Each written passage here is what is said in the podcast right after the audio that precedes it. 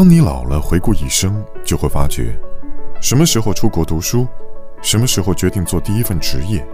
何时选定了对象而恋爱什么时候结婚其实都是命运的巨变。只是当时站在三岔路口眼见风云牵强你做出抉择的那一日在日记上相当沉闷和平凡。当时还以为是生命中普通的一天。